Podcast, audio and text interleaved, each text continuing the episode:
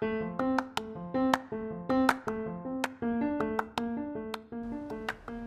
ันยายน ค.ศ.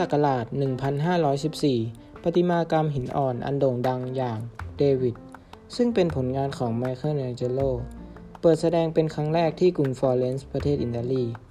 วันนี้เราขอรวบรวมเกร็ดเล็กเกร็ดน้อยที่คุณอาจไม่เคยรู้มาก่อนเกี่ยวกับรูปปั้นเดวิดมาให้ทุกคนได้ทราบกันครับ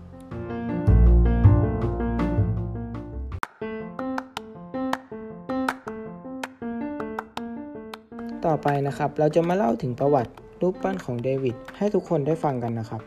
ประติมากรรมเดวิดเป็นหินอ่อนแกะสลักรูปพระเจ้าเดวิดตามตำนานในคัมภีร์ไบเบิลลักษณะเป็นชายหนุ่มยืนเปลือยกายแสดงให้เห็นถึงความแข็งแรงและความงดงามของร่างกายมนุษย์ไมเคิลแองเจโล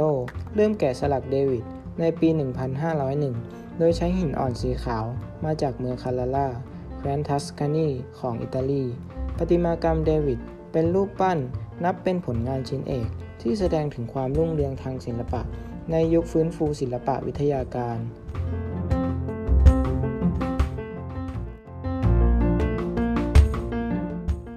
ต่อไปนะครับจะเป็นเกร็ดน่ารู้เกี่ยวกับรูปปั้นของเดวิดที่ทุกคนอาจจะยังไม่ทราบกันนะครับ 1. รูปปั้นเดวิดของไมเคิลแองเจโลปัจจุบันตั้งแสดงอยู่ที่ Accademia Gallery ในกรุงฟลอเรนซ์ประเทศอิตาลีครับ 2.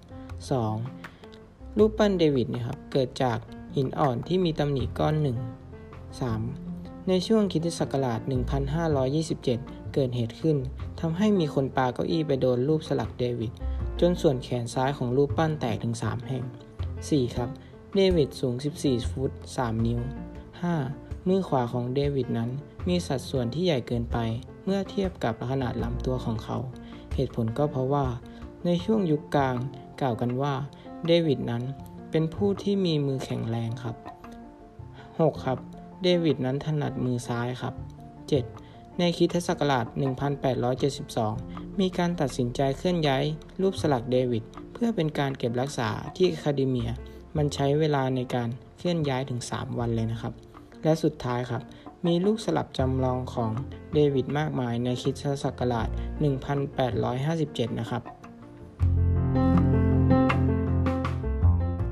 ก็จบกันไปแล้วครับสำหรับเรื่องเล่าของเดวิดที่ผมนำมาเล่าให้เพื่อนๆได้ฟังนะครับสำหรับวันนี้ผมขอตัวลาไปก่อนสวัสดีครับ